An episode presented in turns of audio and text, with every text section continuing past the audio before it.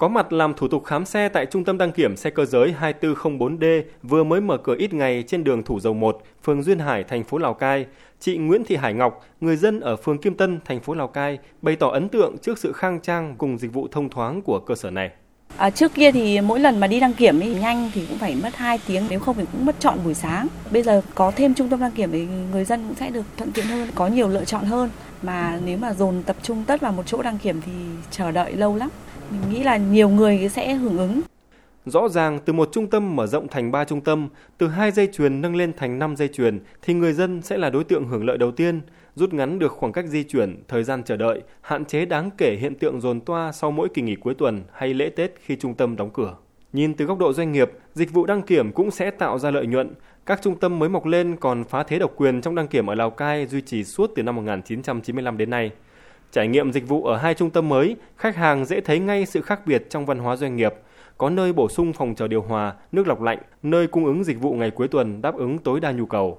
Theo ông Nguyễn Minh Công, Phó trưởng phòng quản lý vận tải phương tiện và người lái, Sở Giao thông Vận tải xây dựng tỉnh Lào Cai, nở rộ trung tâm đăng kiểm là minh chứng cho xu hướng phát triển của thị trường ở địa phương có thế mạnh về cửa khẩu, công nghiệp, du lịch như Lào Cai. Hiện Lào Cai cũng đang xếp trong top 10 tỉnh thành có tỷ lệ hộ dân sở hữu xe hơi nhiều nhất cả nước, với tổng cộng khoảng 35.000 chiếc.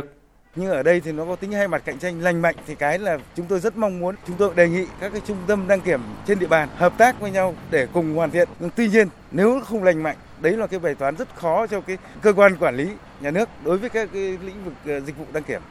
Ông Công cũng lưu ý, đăng kiểm là loại hình dịch vụ đặc thù vì liên quan trực tiếp đến tính mạng con người và môi trường sinh thái nên có những quy định rất ngặt nghèo, nhất là giá dịch vụ phải niêm yết cố định, không thể áp dụng các hình thức khuyến mãi để thu hút khách. Doanh nghiệp chỉ có thể cạnh tranh bằng văn hóa phục vụ, sự tiện nghi, thông thoáng mới tồn tại bền lâu. Nếu cạnh tranh bằng việc tiếp tay cho sai phạm nhằm trục lợi bất chính thì rất dễ lãnh hậu quả.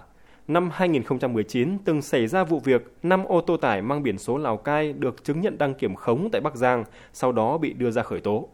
Về góc độ chuyên môn của phòng thì chúng tôi vẫn phải lắng nghe dân. Thứ hai là cũng để tránh phiền hà đến trung tâm đăng kiểm để chúng tôi giám sát phía ngoài. Thỉnh thoảng cũng đi qua xem tình hình hoạt động của họ có đúng theo quy định hay không. Kiểm tra những cái tiêu chí mà mắt thường có thể quan sát được, chẳng như thân vỏ xe, lốp khi vào đăng kiểm không đạt mà thấy anh vẫn đăng kiểm được thì cái là những tiêu chí để chúng tôi giám sát.